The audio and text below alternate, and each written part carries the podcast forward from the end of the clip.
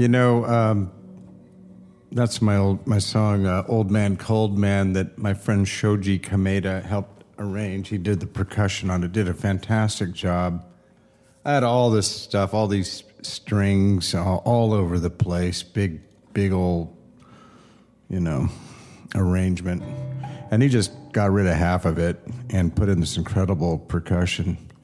I was, you know, I mean, I got a number of reviews for that album, all rave, on these different blogs and stuff, but nobody talked about the arrangements. You know, they were phenomenal. I mean, I, I still listen to this stuff, and you know, if I'm bragging, so be it. But they were incredible arrangements.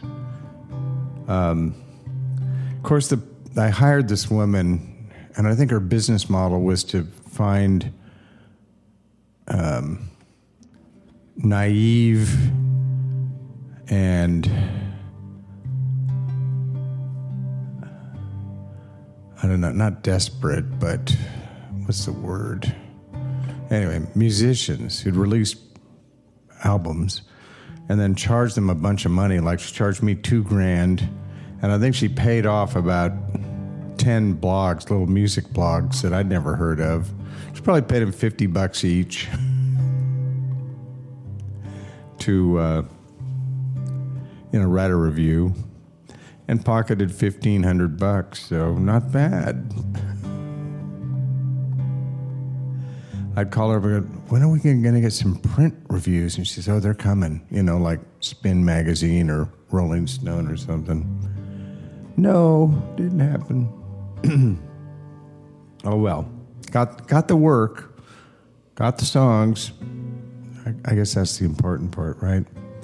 Anyway, I I subscribe to New Yorker these days, and and uh, I don't know why, but what's something that's occurred to me looking through them, their cartoons are not funny anymore. Let's read a few. And there's still great writing, you know, good, you know, uh, reviews and features and stuff like that. Well, this one's pretty good. Here's a, somebody on the TV news, and it's a woman sitting there, and there's a little kitty next to her with a piece of string on the on the desktop, and the announcer is saying, "On the lighter side, here's Muffin with a piece of string." That's pretty good. But then I'm a cat lady, so what do I know? Okay, let's go to the next one.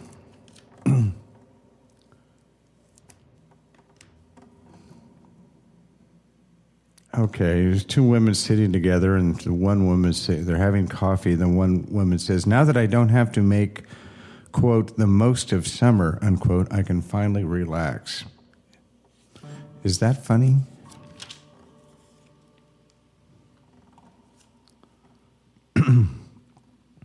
Okay, here's two buffalo talking.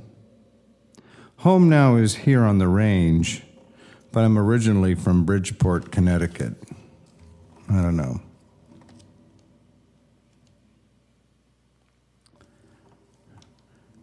Okay, here's two parents talking to two other parents. The first two parents are sitting on the floor, cross legged, with a guitar and bongos, and there's a infant sitting in front of them who looks like he's applauding their music playing, his parents' music playing, and they but one of the parents, the mother, is saying to the standing couple, he responds so enthusiastically to music, we sometimes wonder if he'll grow up to be an entirely average person who enjoys music. Not bad. Okay, so they're a little better than some of the ones I've seen. But I remember the days of, you know, George Booth and Charles Addams and even um, James Thurber. Okay, here's one these people talking to this woman at a desk, clearly in an airport, yes. And she's saying, We found your luggage in Cuba, but it's way happier there and isn't coming back. You know, rim shot. Okay, here's a dad at a playground telling his young daughter, try to play with a kid whose parent isn't too chatty. Uh, okay. Let's see. Okay, here's some cavemen, cave couple, and she's dumping bones out of the cave mouth over the cliff. And the husband is saying, I was going to gnaw on those bones.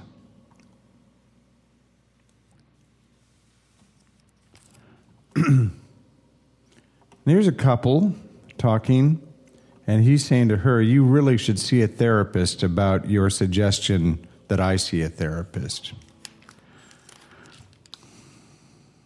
Okay, here's the last one that I found particularly unfunny. Two women, no, two people, a man and a woman with box lunches sitting on a bench in a park in New York City. And the woman is saying, Food always tastes better between a grueling morning's work and an afternoon of exhausting office drudgery. Is that funny? No. I remember the old days; they were they were all funny. Is it me? Have I changed? Am I do I have I lost my sense of humor? My favorite Thurber one was, and that was probably from the late '40s or maybe uh, who knows, '50. It could I could have been any time. And these people are at a wine tasting, and the guy's saying, "It's a naive domestic Burgundy without any breeding, but I think you'll be amused by its presumption."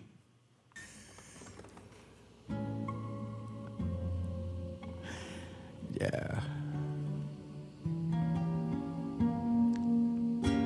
I just ordered a book called Think Good Thoughts by a Pussycat by George Booth. It's a wonderful cartoon book of cartoons. I used to own it. I don't know whatever happened to it. Lost in some move somewhere over the last 50 years. And I really enjoyed that book. Um,